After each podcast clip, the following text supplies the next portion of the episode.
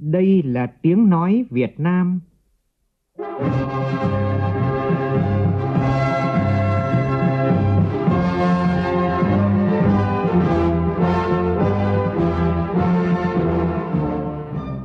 là tiếng nói Việt Nam, phát thanh từ Hà Nội, thủ đô nước Cộng hòa xã hội chủ nghĩa Việt Nam.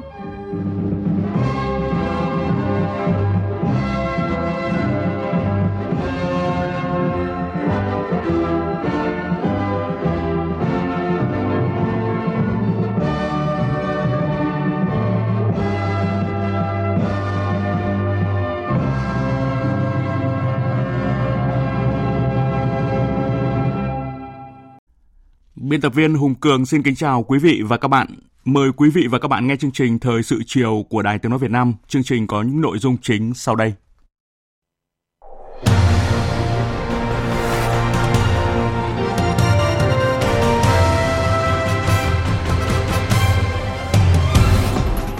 Bộ Chính trị, Ban Bí thư cảnh cáo Ban Thường vụ tỉnh ủy Thanh Hóa nhiệm kỳ 2010-2015, 2015-2020 đề nghị Ban chấp hành Trung ương Đảng xem xét thi hành kỷ luật đồng chí Trịnh Văn Chiến, nguyên Bí thư tỉnh ủy. Chủ tịch nước Võ Văn Thưởng thăm thành phố Firenze, thủ phủ của vùng Toscana của Italia. Chủ tịch Quốc hội Vương Đình Huệ chủ trì diễn đàn người lao động năm 2023 với chủ đề hoàn thiện chính sách pháp luật liên quan đến người lao động và tổ chức công đoàn nhân kỷ niệm 94 năm ngày thành lập Công đoàn Việt Nam. Tiết mục nửa nhiệm kỳ thực hiện nghị quyết đại hội 13 của Đảng đề cập sự chuyển biến mạnh mẽ trong hành động của các cấp ủy Đảng, chính quyền trong nỗ lực nâng cao đời sống vật chất, tinh thần và hạnh phúc của nhân dân. Tòa tuyên án các bị cáo trong vụ án chuyến bay giải cứu, trong đó có 4 án trung thân. Trong đó, cựu thư ký Thứ trưởng Bộ Y tế Phạm Trung Kiên thoát án tử hình khi nộp khắc phục 42 tỷ đồng. Cựu điều tra viên Hoàng Văn Hưng bị tuyên án trung thân cao hơn mức đề nghị của Viện Kiểm sát. Trong phần tin quốc tế, Thủ tướng Nga Putin khẳng định cam kết cung cấp ngũ cốc cho châu Phi tại hội nghị thượng đỉnh Nga châu Phi lần thứ hai. Nội các Nhật Bản công bố sách trắng quốc phòng năm 2023, trong đó nhấn mạnh sự cần thiết của khả năng phản công để tăng cường mạnh mẽ sức phòng thủ.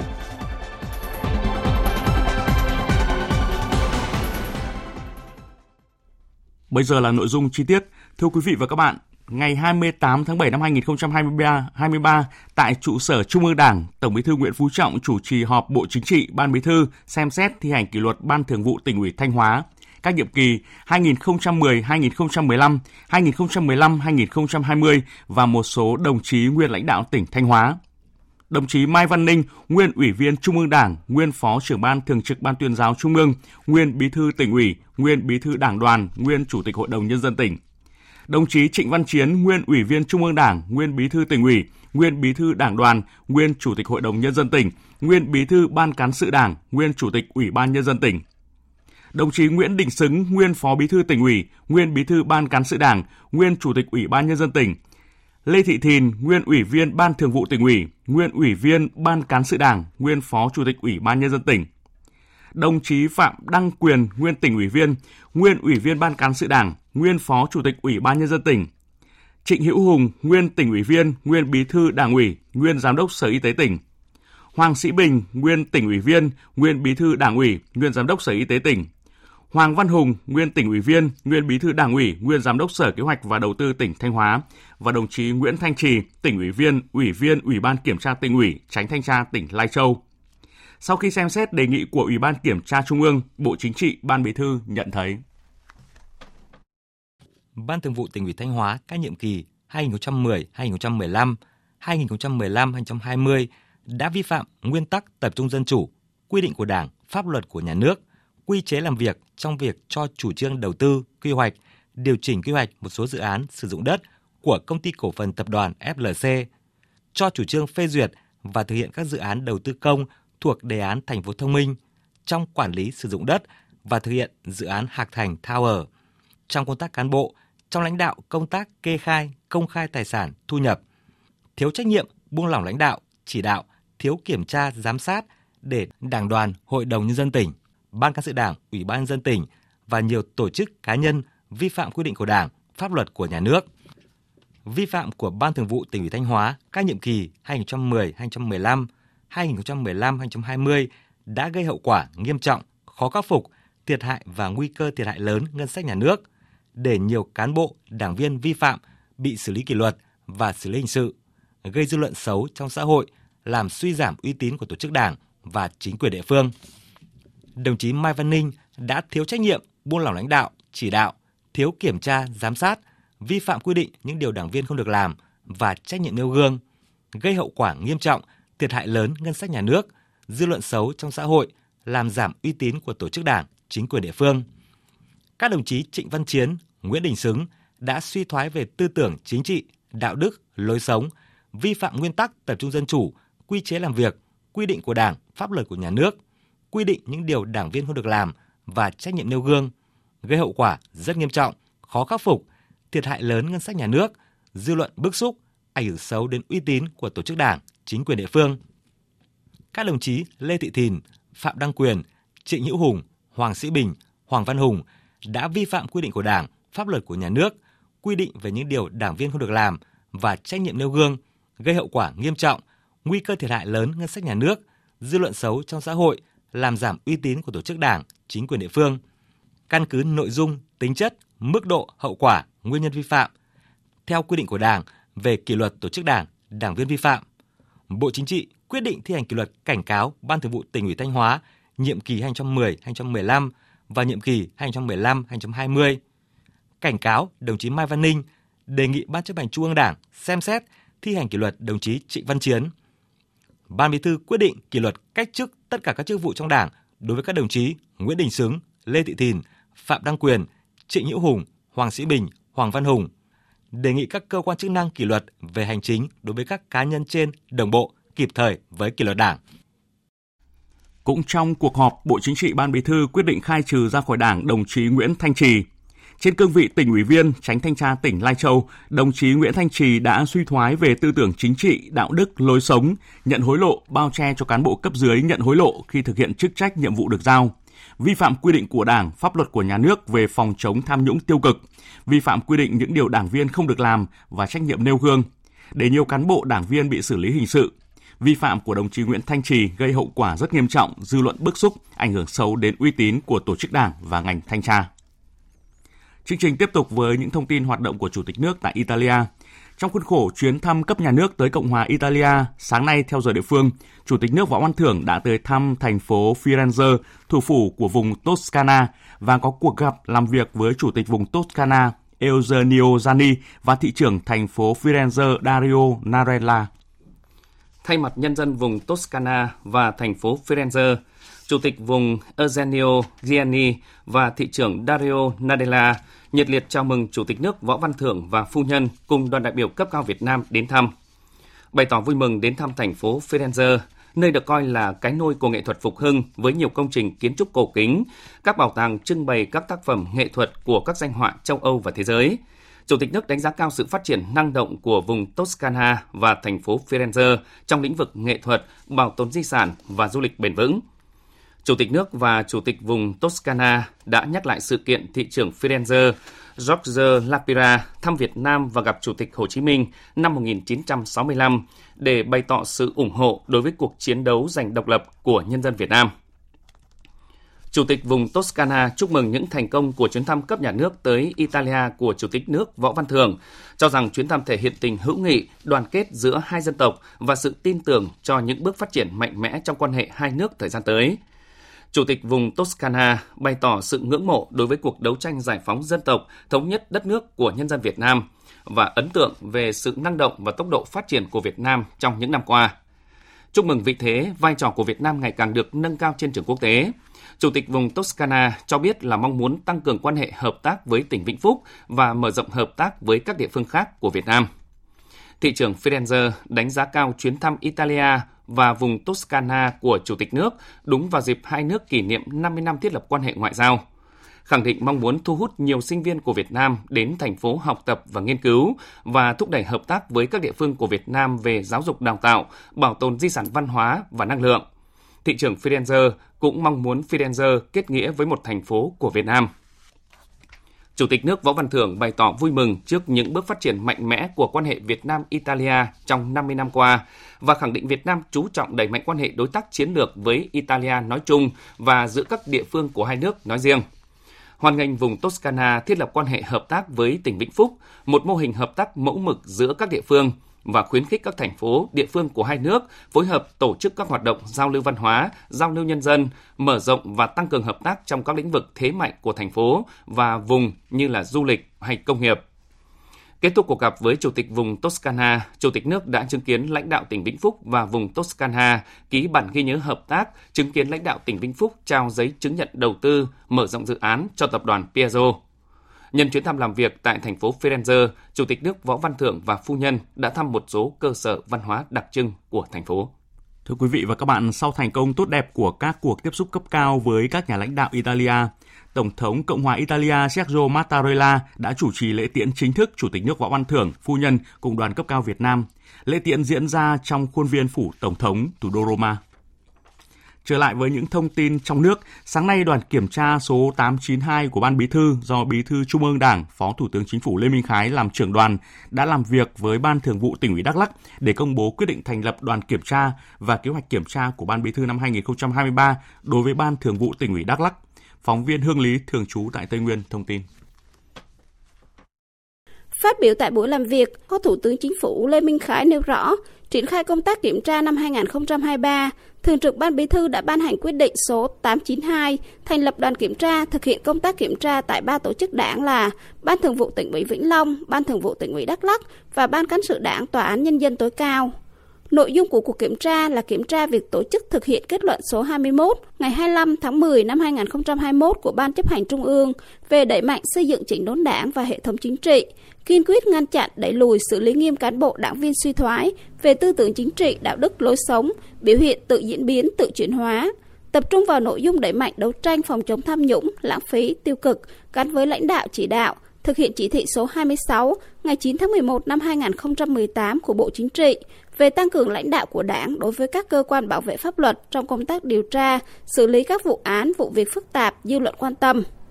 Thông qua công tác kiểm tra nhằm kịp thời phát hiện, ghi nhận, biểu dương những ưu điểm, nhân rộng những kinh nghiệm hay, cách làm sáng tạo, phát hiện chỉ rõ khó khăn vướng mắc hạn chế khuyết điểm, từ đó đề ra các giải pháp hiệu quả để thực hiện tốt hơn trong thời gian tới. Quy hoạch mạng lưới cơ sở y tế cần đáp ứng nhu cầu chăm sóc sức khỏe, khám chữa bệnh ngày càng cao của nhân dân – đây là lưu ý của Phó Thủ tướng Trần Hồng Hà tại cuộc họp Hội đồng thẩm định quy hoạch mạng lưới y tế quốc gia thời kỳ 2021-2030, tầm nhìn đến năm 2050 diễn ra sáng nay tại trụ sở chính phủ. Tin của phóng viên Phương Thoa. Báo cáo tại cuộc họp nêu những bất cập lớn trong lĩnh vực khám chữa bệnh, phục hồi chức năng như khả năng tiếp cận tới bệnh viện trung ương ở một số vùng kinh tế xã hội rất thấp. Điển hình như vùng Tây Nguyên không có bệnh viện trung ương, đồng bằng sông Cửu Long có 14 tỉnh nhưng chỉ có một bệnh viện trung ương. Năng lực của một số bệnh viện tuyến tỉnh còn hạn chế. Quy hoạch mạng lưới y tế quốc gia đề xuất nâng cấp đầu tư một số bệnh viện đa khoa, chuyên khoa tuyến tỉnh đảm nhận chức năng vùng. Định hướng phát triển khu vực y tế ngoài công lập, tập trung cung cấp dịch vụ kỹ thuật chất lượng cao, khám chữa bệnh theo yêu cầu, khuyến khích hợp tác công tư, đầu tư tư nhân, mở rộng quy mô giường bệnh của các bệnh viện tư nhân đạt 10% tổng số giường bệnh cả nước vào năm 2025 15% vào năm 2030 và 25% vào năm 2050. Đánh giá quy hoạch đã bao quát được các lĩnh vực của ngành y tế.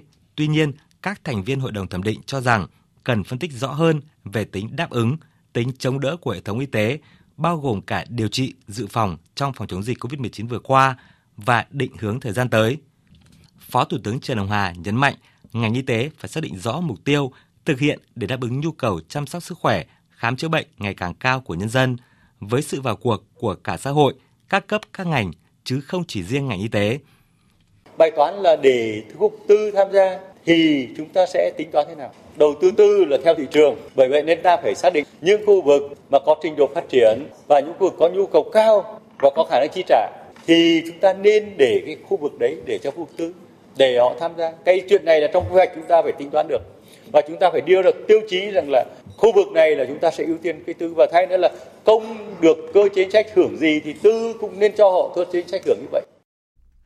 Sáng nay tại nhà Quốc hội, Ủy ban Kinh tế của Quốc hội tổ chức hội thảo lấy ý kiến về dự thảo luật đất đai sửa đổi. vấn đề giao đất cho thuê đất ở, đất sản xuất cho đồng bào dân tộc thiểu số, thu hồi đất để phát triển kinh tế xã hội vì lợi ích quốc gia, công cộng và phương pháp xác định giá đất là nội dung được nhiều đại biểu quan tâm thảo luận. Phóng viên Lại Hoa phản ánh. Sau nhiều lần chỉnh sửa, đến nay điểm đáng chú ý trong dự thảo luật đất đai sửa đổi đã quy định cụ thể về chính sách đất đai cho đồng bào dân tộc thiểu số.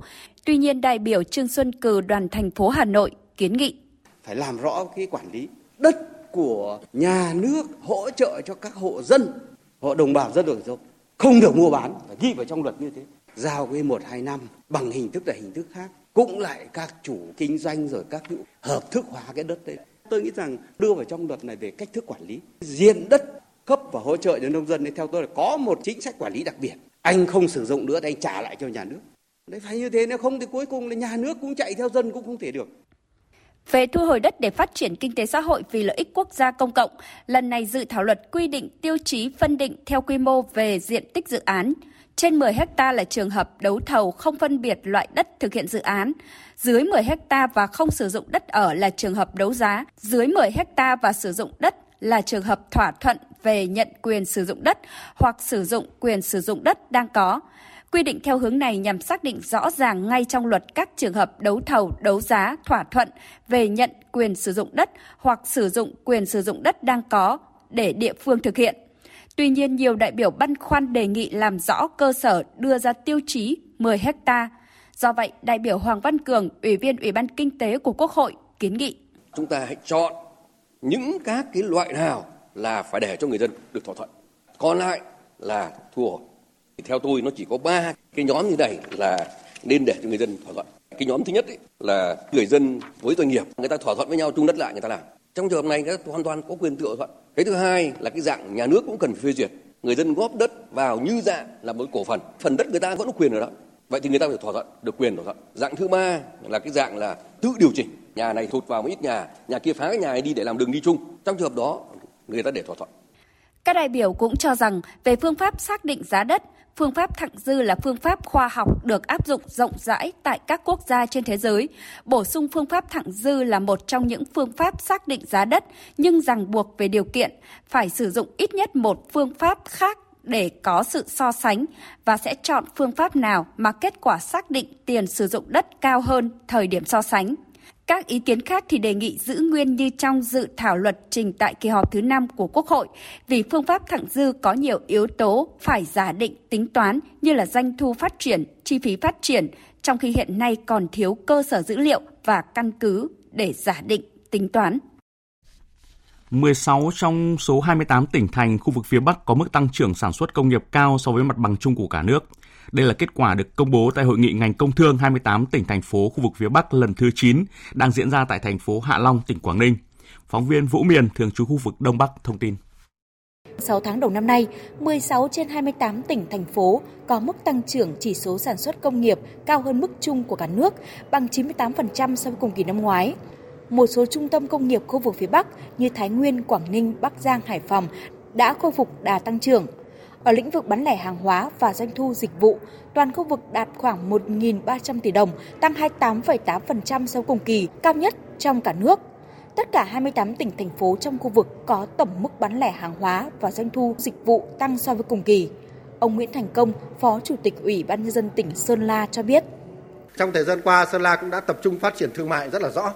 Trong đó tập trung cho quảng bá giới thiệu tiêu thụ sản phẩm nông sản. Sơn La hiện nay có 84.000 ha cây quả. Và năm nay thì mặc dù El Nino thời tiết khó khăn nhưng à, cây gì cũng được mùa cả.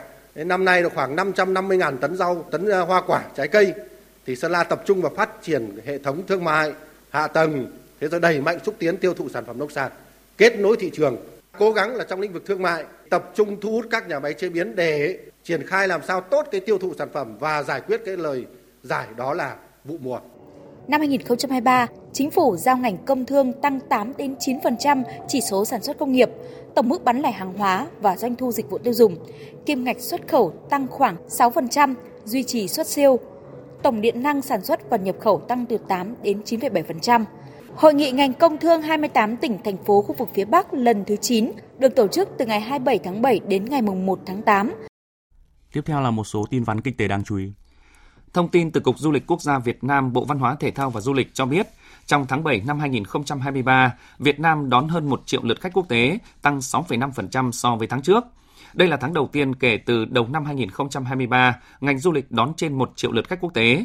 Khách nội địa tháng 7 năm 2023 đạt 12,5 triệu lượt, trong đó có 8,3 triệu lượt khách lưu trú.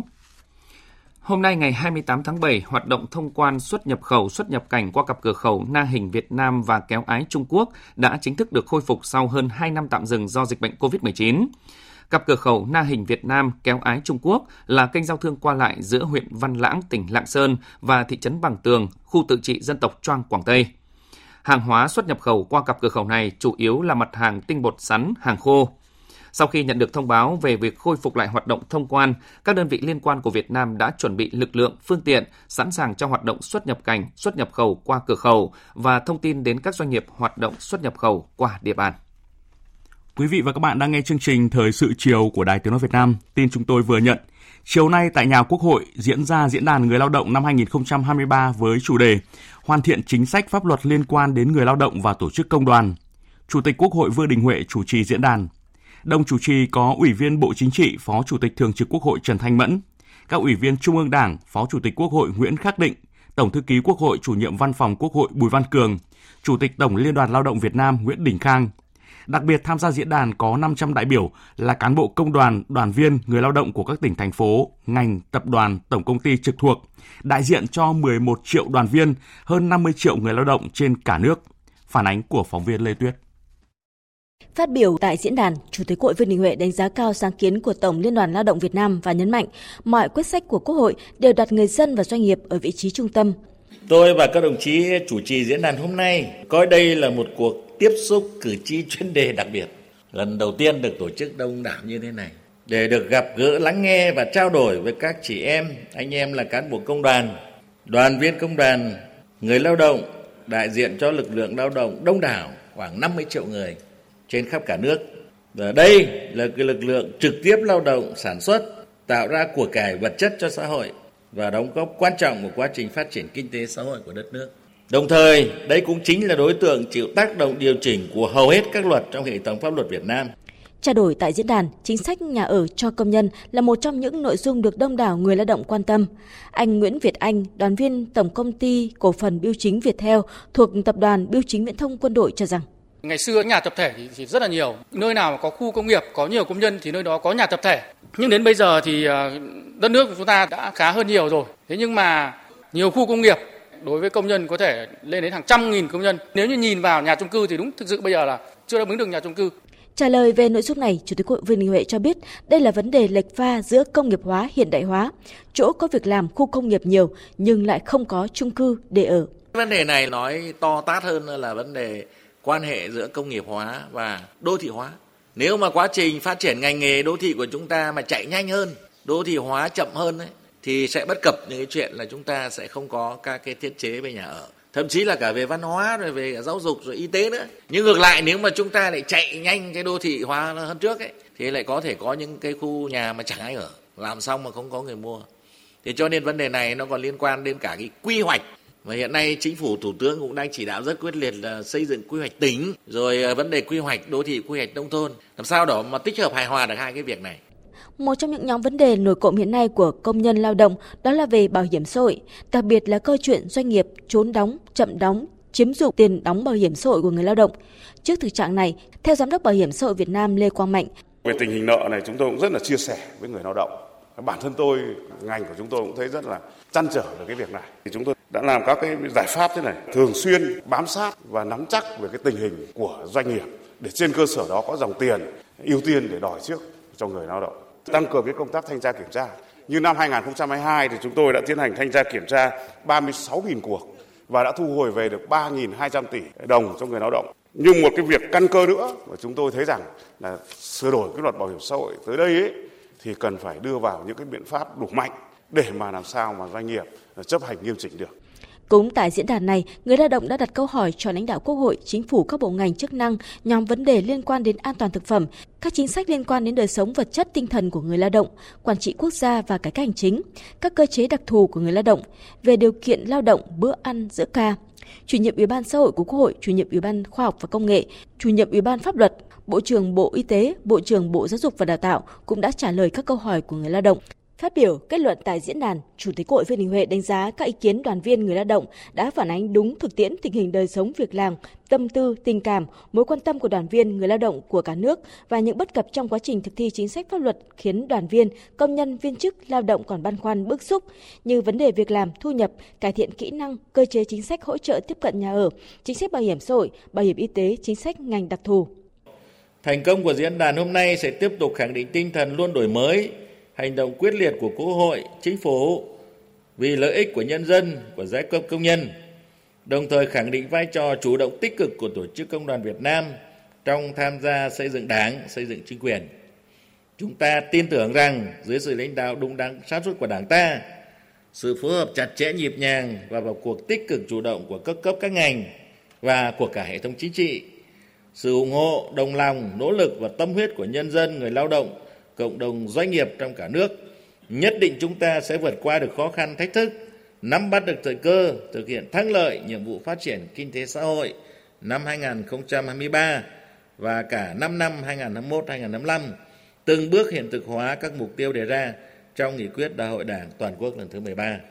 Tại diễn đàn, Chủ tịch Hội Vương Đình Huệ, các phó chủ tịch Quốc hội đã tặng quà cho 20 đoàn viên công đoàn xuất sắc, đoàn viên người lao động có hoàn cảnh khó khăn. Chủ tịch Quốc hội Vương Đình Huệ đã chính thức phát động giải vô địch bóng đá công nhân toàn quốc do Tổng Liên đoàn Lao động Việt Nam, Báo Tuổi Trẻ và Liên đoàn bóng đá Việt Nam phối hợp tổ chức.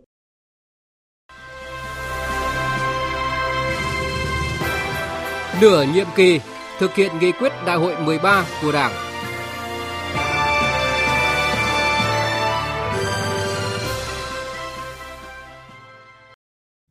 Thưa quý vị và các bạn, cùng với việc khơi dậy khát vọng phát triển đất nước phồn vinh, phát huy tối đa nhân tố con người, Nghị quyết Đại hội 13 của Đảng đặt ra yêu cầu mọi chủ trương, chính sách của Đảng và nhà nước đều phải hướng vào việc nâng cao đời sống vật chất, tinh thần và hạnh phúc của nhân dân. Tiêu chí hạnh phúc của nhân dân giúp làm sâu sắc hơn giá trị lớn lao của sáu chữ độc lập, tự do, hạnh phúc. Nhìn lại nửa nhiệm kỳ thực hiện nghị quyết đại hội lần thứ 13 của Đảng, có thể thấy rõ sự chuyển biến mạnh mẽ trong hoạt động của các cấp ủy Đảng, chính quyền trong việc nỗ lực nâng cao đời sống vật chất, tinh thần và hạnh phúc của nhân dân. Nhóm phóng viên Đài Tiếng Nói Việt Nam có bài giới thiệu những mô hình cách làm hay từ thực tế của địa phương, nỗ lực vì hạnh phúc của nhân dân. Mời quý vị và các bạn cùng nghe. Cây lúa non chờ từ cơn mưa nhỏ, cây lúa. Mấy hôm thể phát rồi đây vườn. Đây. Cái này đang ra lọc đây này thay đổi mô hình. Mấy năm à, gần đây tôi đầu tư chuyển sang làm mô hình giống mai vàng yên tử rất là phát triển. Mỗi năm thu hoạch hai ba trăm triệu, có năm phải sáu bảy trăm triệu là giống ấy. Toàn dân, toàn xã thay đổi từng bước.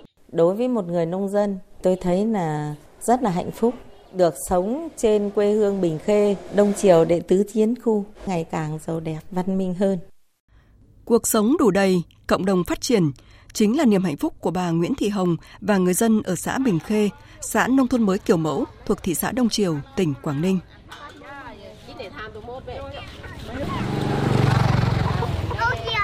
Ở phía bên kia vùng Tây Bắc, anh Giàng A Lù và bà con trong bản Mí Háng Tấu, xã Púng Luông, huyện Mù Căng Trải, tỉnh Yên Bái, đang tấp nập thu hái lê tay nung. Điều khác biệt là năm nay, những con đường bê tông đã giải phóng đôi vai của anh Giàng A Lù và bà con trong bản bởi không phải gửi lê xuống chợ. Thương lái đưa xe vào tận bản để thu mua nông sản. Trước đây thì do chưa có đường bê tông nên cái cuộc sống của bà con thì còn rất là khó khăn. Tuy nhiên hiện nay đã được bê tông hóa nên là việc đi lại rất là thuận lợi, đặc biệt là việc vận chuyển, buôn bán hoa quả. Du khách khi mà đến với lại bà con thì cũng thuận lợi hơn. Ở huyện vùng cao Mù Căng Trải đã có gần 300 km đường giao thông nông thôn được kiên cố hóa từ đầu nhiệm kỳ đến nay. Kết quả này không chỉ hoàn thành mục tiêu về phát triển giao thông nông thôn đề ra cho cả nhiệm kỳ đại hội của Đảng bộ huyện, mà còn trực tiếp mang đến cuộc sống thực sự hạnh phúc cho người dân. Ông Nông Việt Yên, Bí thư huyện ủy Mù Căng Trải xác định. Tất cả các nhiệm vụ giải pháp trong phát triển kinh tế xã hội suy cho cùng đều hướng tới cái việc nâng cao đời sống vật chất và tinh thần cho nhân dân và nó trực tiếp góp phần vào nâng cao các cái chỉ số hạnh phúc cho nhân dân theo các cái bộ chỉ số đánh giá tỉnh ủy đã ban hành Thế nên là dù còn nhiều khó khăn, song huyện Mù Căng Trải đã quyết tâm để biến những khó khăn thành lợi thế để thúc đẩy phát triển kinh tế xã hội gắn với giảm nghèo bền vững, ngày càng một nâng cao hơn nữa chỉ số hạnh phúc cho nhân dân. Mục tiêu phát triển vì hạnh phúc của nhân dân luôn được cấp ủy Đảng và chính quyền các cấp ở Yên Bái, Quảng Ninh hiện thực hóa ở từng bước đi, thể hiện trong từng quyết sách, hành động nhằm hướng đến những tiêu chí cơ bản là người dân được sống ổn định, an toàn, ấm no, hạnh phúc. Cải cách hành chính, cải thiện môi trường đầu tư kinh doanh, nâng cao năng lực cạnh tranh cấp tỉnh, nâng cao chất lượng phục vụ, hướng đến sự hài lòng của người dân và doanh nghiệp. Đây chính là các công việc cụ thể mà các địa phương xác định phải làm cho được trong nhiệm kỳ này. Hiện Quảng Ninh và nhiều địa phương khác trên cả nước đang nghiên cứu xây dựng bộ tiêu chí về chất lượng cuộc sống của người dân theo tiêu chí hạnh phúc đến năm 2025, tầm nhìn đến năm 2030, tùy theo điều kiện kinh tế, văn hóa, tập quán ở từng nơi. Đã có những địa phương xác định tiêu chí hạnh phúc thông qua mục tiêu rất cụ thể như ở Đà Nẵng, sẽ trở thành đô thị sinh thái, hiện đại và thông minh, thành phố đáng sống, người dân có cuộc sống tốt, thân thiện, hạnh phúc và sáng tạo. Hiện thực hóa những mục tiêu này, Nghị quyết Đại hội Đảng bộ thành phố Đà Nẵng lần thứ 22, nhiệm kỳ 2020-2025 xác định đầu tư phát triển văn hóa xã hội đồng bộ với phát triển kinh tế, xây dựng thành phố đáng sống. Qua nửa nhiệm kỳ thực hiện nghị quyết, Đà Nẵng bố trí hơn 742 tỷ đồng xây dựng thiết chế văn hóa cơ sở. Quá trình đầu tư, thành phố ưu tiên cho những công trình gắn với đời sống, văn hóa tinh thần, tâm linh và tín ngưỡng. Ông Phạm Tấn Sử, Giám đốc Sở Văn hóa Thể thao thành phố Đà Nẵng khẳng định. Nửa nhiệm kỳ qua thì lãnh đạo thành phố rất quan tâm đến xây dựng cái thiết chế văn hóa cơ sở thể hiện được là đề án bảo tồn và phát huy di sản văn hóa. Bên cạnh đó là cái nghị quyết 303 của hội đồng thành phố thì rất rõ trong cái xây dựng cái thiết chế văn hóa. Đặc biệt là sở văn hóa rất là quan tâm đến xây dựng các cái thiết chế văn hóa cơ sở đó là các cái đình làng được công nhận di tích thành phố. Tham mưu thành phố được đầu tư chính cái đó thì ta hiện hiện được cái văn hóa làng cốt cách của văn hóa dân tộc. Nó tạo được cái sức hút về văn hóa và cái niềm tin và nhân dân là rất là phấn khởi. Đó là một cái định lượng nhất định để đánh giá được cái sự quan tâm của thành phố trong cái văn hóa. Từ câu chuyện về những người nông dân hạnh phúc ở Quảng Ninh đến niềm vui mùa thu hoạch bên những con đường mới mở của người dân huyện Mù Căng Chải, tỉnh Yên Bái, hay việc đầu tư xây dựng thiết chế văn hóa cơ sở ở Đà Nẵng là những ví dụ sinh động cho thấy, cùng với chủ trương khơi dậy khát vọng phát triển đất nước, phát huy tối đa nhân tố con người, việc nâng cao đời sống vật chất, tinh thần và hạnh phúc của nhân dân đang được các địa phương nỗ lực thực hiện. Đó là bước cụ thể hóa, hiện thực hóa định hướng phát triển đất nước giai đoạn 2021-2030 đã được nghị quyết đại hội 13 của Đảng xác định. Giáo sư tiến sĩ Phùng Hữu Phú, nguyên Phó Chủ tịch Hội đồng Lý luận Trung ương nêu rõ. Càng ngày người dân ta càng hiểu là không phải cứ thu nhập cao là sung sướng, hóa ra không phải cứ tốc độ tăng trưởng kinh tế nhanh là sung sướng, mà cái quan trọng nhất là cuộc sống bình yên và hạnh phúc Ngày Quốc tế Hạnh phúc năm nay, ngày 20 tháng 3, mạng lưới giải pháp phát triển bền vững của Liên Hợp Quốc công bố báo cáo về mức độ hạnh phúc của hơn 150 quốc gia, vùng lãnh thổ. Kết quả cho thấy Việt Nam đứng thứ 65, tăng 12 bậc so với năm 2020. International, mạng lưới toàn cầu dành cho người nước ngoài, thực hiện một khảo sát cho thấy 86% người nước ngoài sống ở Việt Nam bày tỏ hài lòng với công việc của họ ở Việt Nam – những số liệu đa chiều này là minh chứng cho những kết quả bước đầu trong thực hiện chăm lo hạnh phúc của người dân Việt Nam. Nhìn lại nửa nhiệm kỳ đại hội 13 của Đảng, có thể thấy rằng mục tiêu vì hạnh phúc cho người dân được cụ thể hóa thành các hành động, cách làm hay ở nhiều lĩnh vực. Hạnh phúc gắn liền với sự bình yên, hạnh phúc gắn với sự hài hòa giữa đời sống vật chất và đời sống tinh thần. Hạnh phúc khiến chúng ta thêm động lực làm cho Tổ quốc giàu mạnh, vững bền. Quý vị và các bạn vừa nghe bài viết Nửa nhiệm kỳ thực hiện nghị quyết Đại hội 13 của Đảng, nỗ lực vì hạnh phúc của nhân dân. Chương trình chuyển sang những nội dung đáng chú ý khác. Thưa quý vị, giữa những biến động toàn cầu, ASEAN hiện vẫn nổi lên là một tổ chức khu vực thành công. Trong quá trình phát triển và lớn mạnh của ASEAN 56 năm qua, không thể thiếu sự đóng góp của Việt Nam, một thành viên tích cực, chủ động và có trách nhiệm, được sự ghi nhận và đánh giá cao từ các nước trong và ngoài khu vực. Phóng viên Phạm Hà, thường trú Đài Tiếng Nói Việt Nam theo dõi khu vực ASEAN, ghi lại những đánh giá quốc tế đối với sự đóng góp của Việt Nam trong ASEAN. 28 năm đồng hành cùng ASEAN với tinh thần chủ động, tích cực và có trách nhiệm, Việt Nam không chỉ nghiêm túc hoàn thành các cam kết và nghĩa vụ của một nước thành viên, mà còn có nhiều đóng góp quan trọng cho sự phát triển và lớn mạnh của ASEAN. Tổng thư ký ASEAN Cao Kim Hun nhấn mạnh những đóng góp của Việt Nam trong 28 năm qua. Since Vietnam Kể từ khi là thành viên chính thức của ASEAN, tôi nghĩ Việt Nam luôn là một thành viên tích cực, có nhiều đóng góp quan trọng cho ASEAN, dù giữ vai trò nước chủ tịch ASEAN, thực hiện nhiệm vụ trong ban thư ký ASEAN hay là nước điều phối với các đối tác đối thoại. Tại các diễn đàn Liên Hợp Quốc, Việt Nam cũng luôn thúc đẩy lợi ích của các quốc gia ASEAN. Có thể nói Việt Nam luôn là một thành viên tích cực, chủ động, đóng góp lớn cho ASEAN. Về mặt kinh tế là một trong những nền kinh tế phát triển nhanh nhất khu vực, Việt Nam đang có những đóng góp quan trọng vào kinh tế nội khối. Kim ngạch thương mại giữa Việt Nam và ASEAN tăng hơn 80 tỷ đô la Mỹ vào năm 2022. Việt Nam cũng được đánh giá có những bước chuyển lớn với tốc độ tăng trưởng nhanh và mạnh mẽ, thu hút được nhiều đầu tư, các chỉ số phát triển xã hội tăng nhanh. Ông Azad Rashid, Chủ tịch Phòng Thương mại và Công nghiệp Indonesia, đồng thời cũng là Chủ tịch Hội đồng Tư vấn Kinh doanh ASEAN 2023, nhận định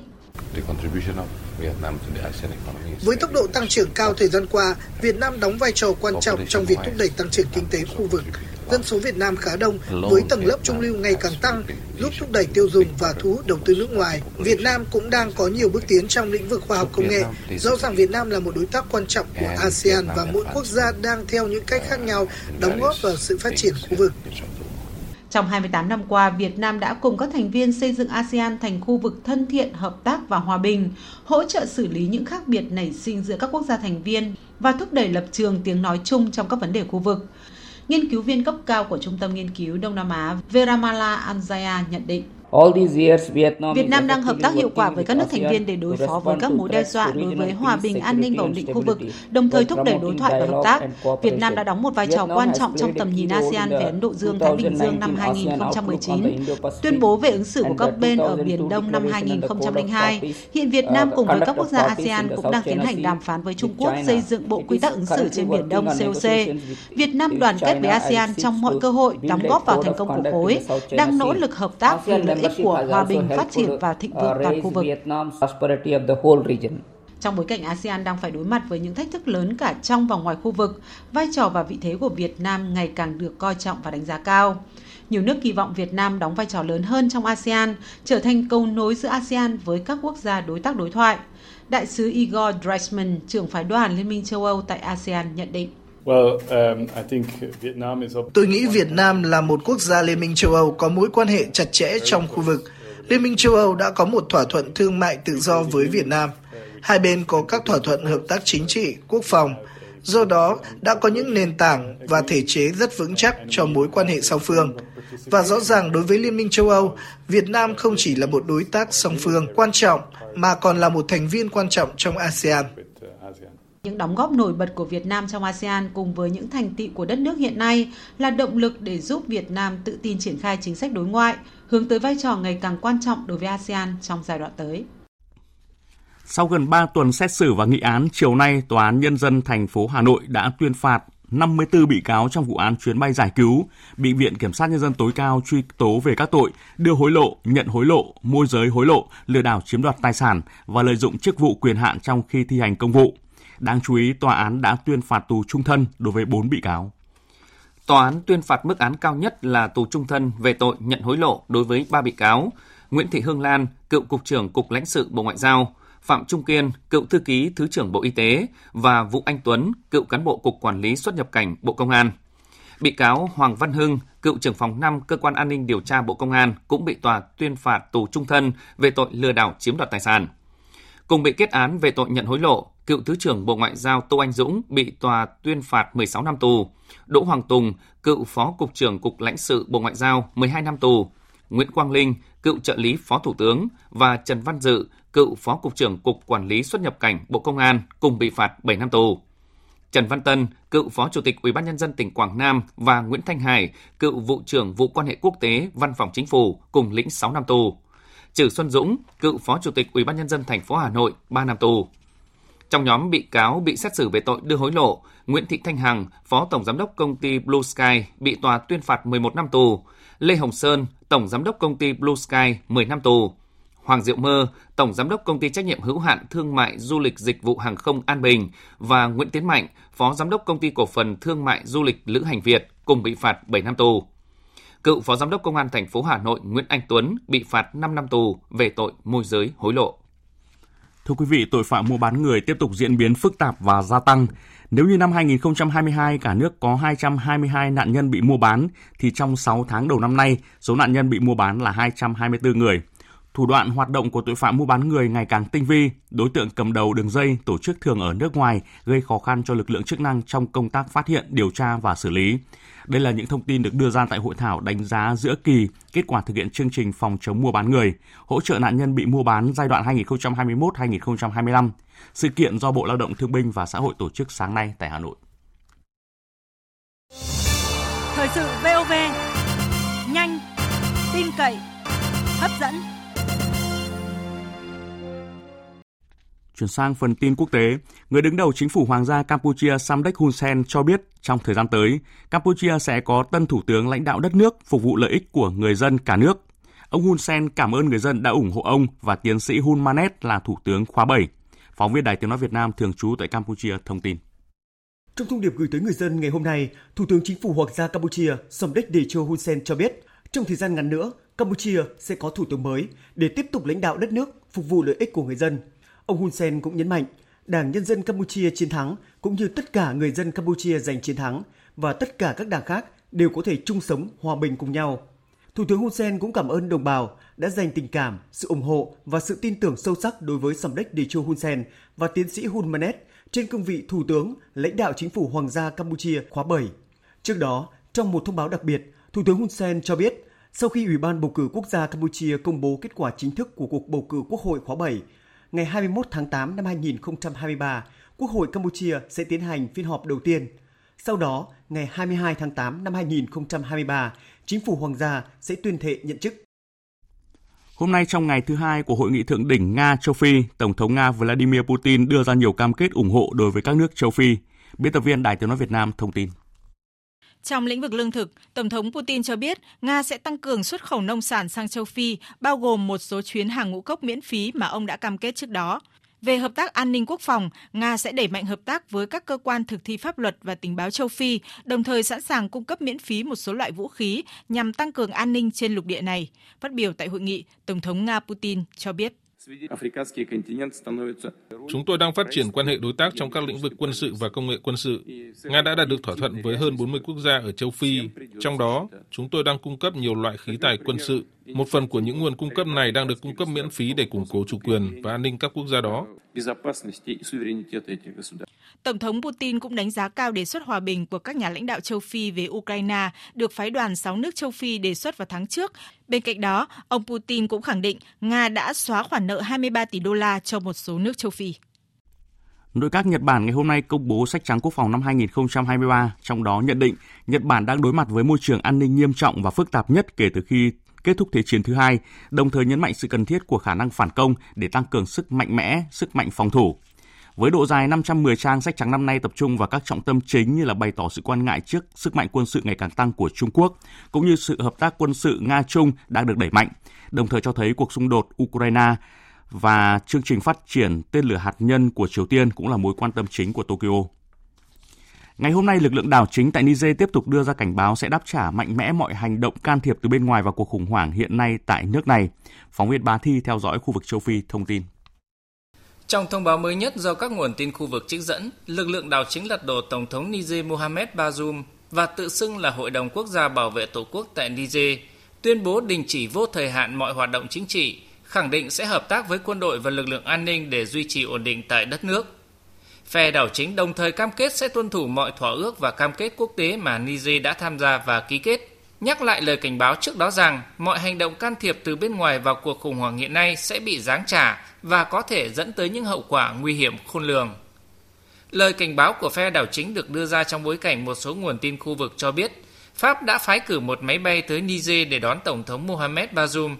Nhiều khả năng đây là chiếc máy bay đã hạ cánh xuống thủ đô Niamey của Niger ngày hôm qua 27 tháng 7 và bị lực lượng đảo chính cáo buộc là hành động xâm phạm bất hợp pháp.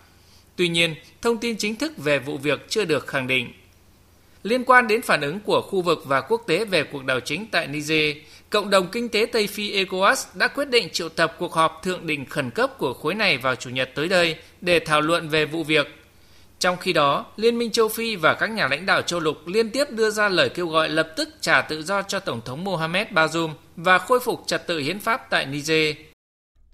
Ngân hàng Trung ương châu Âu ECB tiếp tục nâng lãi suất tiền gửi thêm 25 điểm phần trăm lên 3,75% và mức mức cao nhất kể từ tháng 5 năm 2001. Đây là lần tăng lãi suất thứ 9 liên tiếp trong vòng một năm qua của định chế tài chính này, với mục tiêu kiềm chế lạm phát hiện vẫn ở mức cao và kéo dài. Phóng viên Mạnh Hà thường trú tại Pháp thông tin. Giải thích về quyết định tăng lãi suất, Giám đốc Ngân hàng Trung ương châu Âu bà Christine Lagarde cho biết lạm phát trong khu vực đồng euro dù duy trì xu hướng giảm nhưng vẫn còn đứng ở mức quá cao và diễn ra trong một thời gian dài. Nhờ giá năng lượng giảm, lạm phát khu vực đồng euro trong tháng 6 vừa qua đã giảm xuống còn 5,5%, bằng gần một nửa so với mức cao nhất 10,6% ghi nhận được hồi tháng 10 năm ngoái.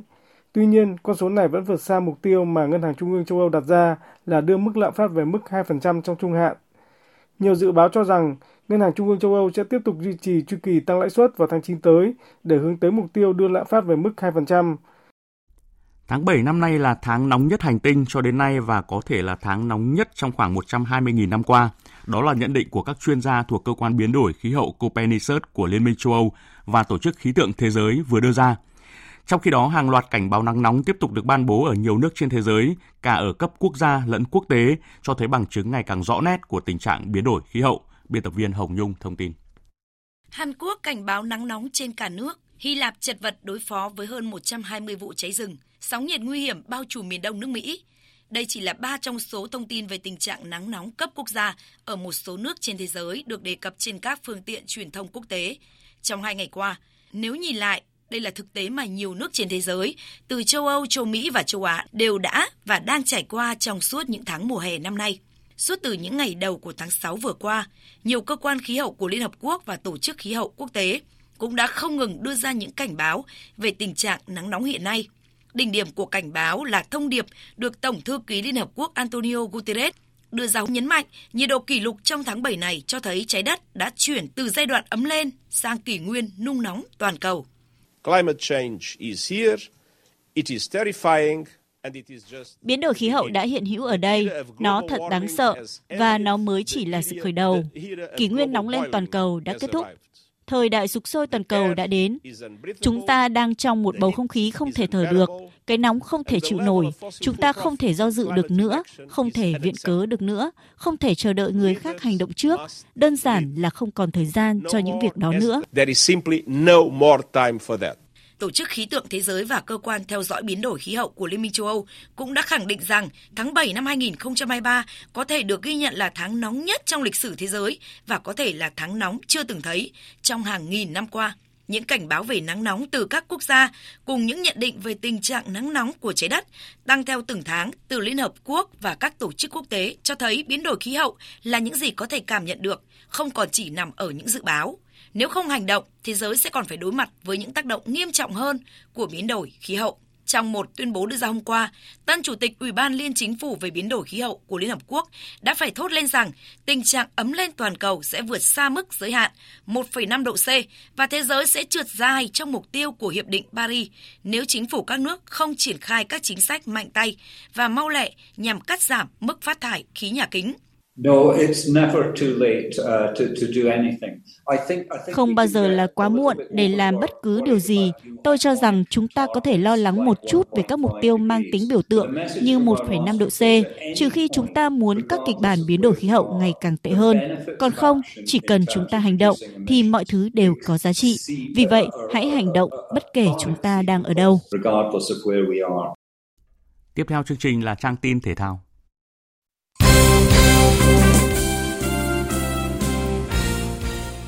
Thưa quý vị và các bạn, sau trận đấu với đội tuyển Bồ Đào Nha chiều qua, hôm nay đội tuyển bóng đá nữ Việt Nam đã trở lại sân tập để chuẩn bị cho trận gặp Hà Lan ở lượt cuối vòng bảng diễn ra vào chiều ngày 1 tháng 8.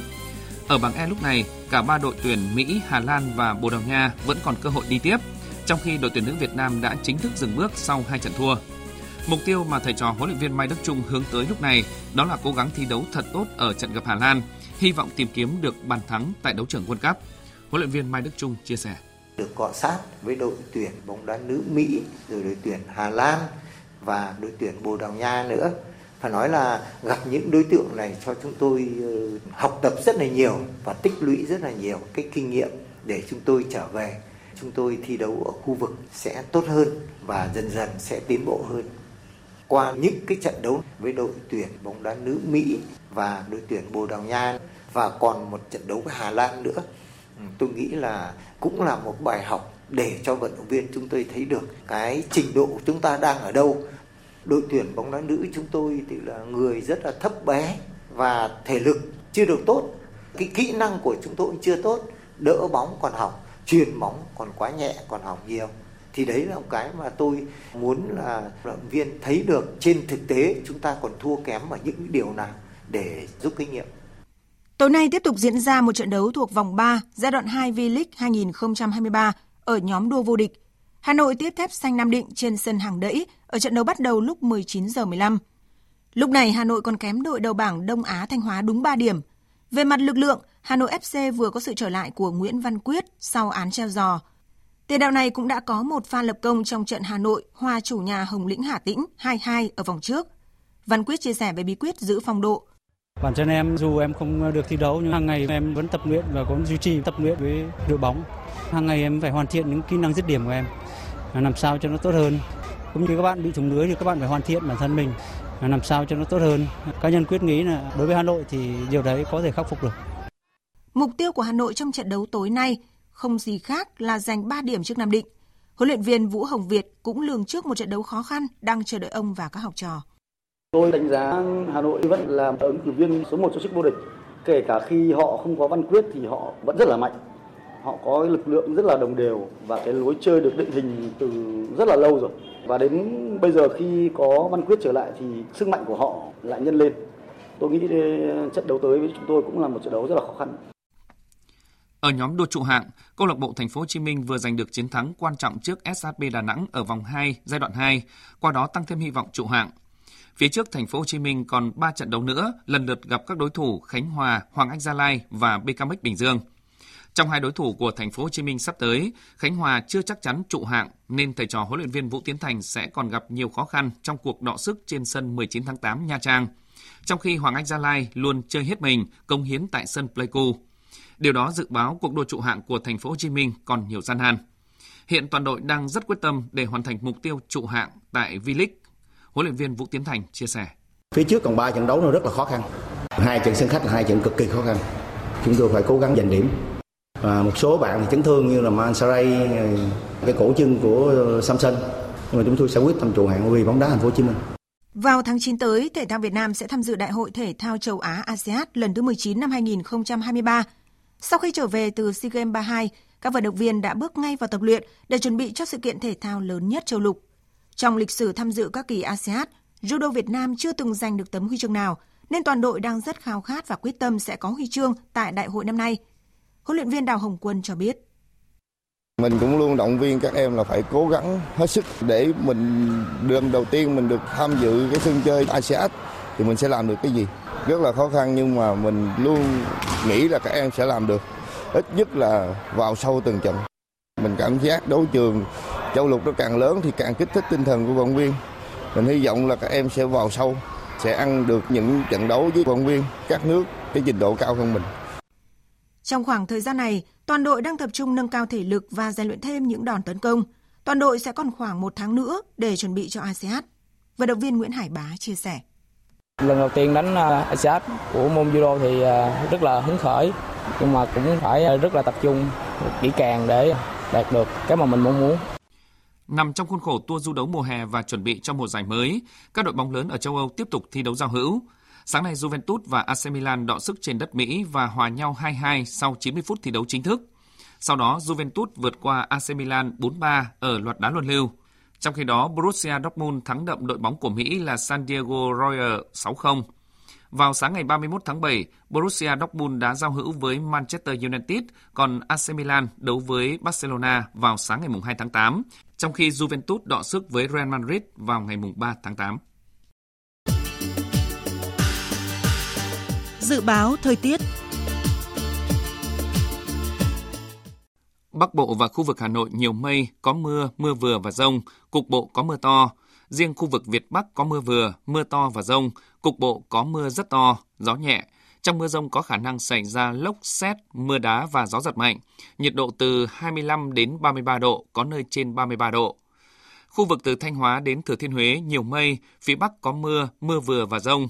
Cục bộ có mưa to, Phía Nam chiều tối và đêm có mưa rào và rông vài nơi, ngày nắng, có nơi nắng nóng, gió Tây Nam cấp 2, cấp 3. Trong mưa rông có khả năng xảy ra lốc, xét, mưa đá và gió giật mạnh. Nhiệt độ từ 26 đến 36 độ, phía Nam có nơi trên 36 độ. Khu vực từ Đà Nẵng đến Bình Thuận có mây, phía Bắc chiều tối và đêm có mưa rào và rông vài nơi, ngày nắng, có nơi nắng nóng.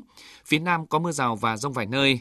Riêng đêm nay và chiều tối mai có mưa rào và rông rải rác, cục bộ có mưa to gió Tây Nam cấp 2, cấp 3. Trong mưa rông có khả năng xảy ra lốc, xét và gió giật mạnh.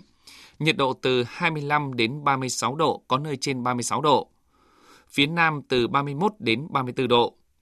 Tây Nguyên và Nam Bộ nhiều mây, có mưa vừa, mưa to và rông, cục bộ có mưa rất to, gió Tây Nam cấp 2, cấp 3. Trong mưa rông có khả năng xảy ra lốc, xét và gió giật mạnh, nhiệt độ từ 20 đến 31 độ. Dự báo thời tiết biển, Bắc Vịnh Bắc Bộ có mưa rào rải rác và có nơi có rông. Trong mưa rông có khả năng xảy ra lốc xoáy và gió giật mạnh. Tầm nhìn xa trên 10 km, giảm xuống 4 đến 10 km trong mưa. Gió Tây đến Tây Nam cấp 3, cấp 4. Nam Vịnh Bắc Bộ, vùng biển từ Quảng Trị đến Quảng Ngãi, vùng biển từ Bình Định đến Ninh Thuận và khu vực quần đảo Hoàng Sa thuộc thành phố Đà Nẵng có mưa rào và rông vài nơi, tầm nhìn xa trên 10 km, gió Tây Nam cấp 6, có lúc cấp 7, giật cấp 8, cấp 9, biển động mạnh. Vùng biển từ Bình Thuận đến Cà Mau, vùng biển từ Cà Mau đến Kiên Giang có mưa rào và rông rải rác. Trong mưa rông có khả năng xảy ra lốc xoáy. Tầm nhìn xa trên 10 km, giảm xuống 4 đến 10 km trong mưa. Gió Tây Nam cấp 6, có lúc cấp 7, giật cấp 8, cấp 9, biển động mạnh. Khu vực Biển Đông, khu vực quần đảo Trường Sa thuộc tỉnh Khánh Hòa và Vịnh Thái Lan có mưa rào và rông rải rác ở phía đông. Trong mưa rông có khả năng xảy ra lốc xoáy. Tầm nhìn xa trên 10 km, giảm xuống 4 đến 10 km trong mưa. Gió Tây Nam cấp 5, riêng phía Đông Bắc đêm có lúc cấp 6, giật cấp 7, biển động. Những thông tin thời tiết vừa rồi đã kết thúc chương trình Thời sự chiều nay. Chương trình do các biên tập viên Hùng Cường, Lan Anh cùng phát thanh viên Mạnh Cường, kỹ thuật viên Nguyễn Bến phối hợp thực hiện. Chịu trách nhiệm nội dung Nguyễn Thị Tuyết Mai.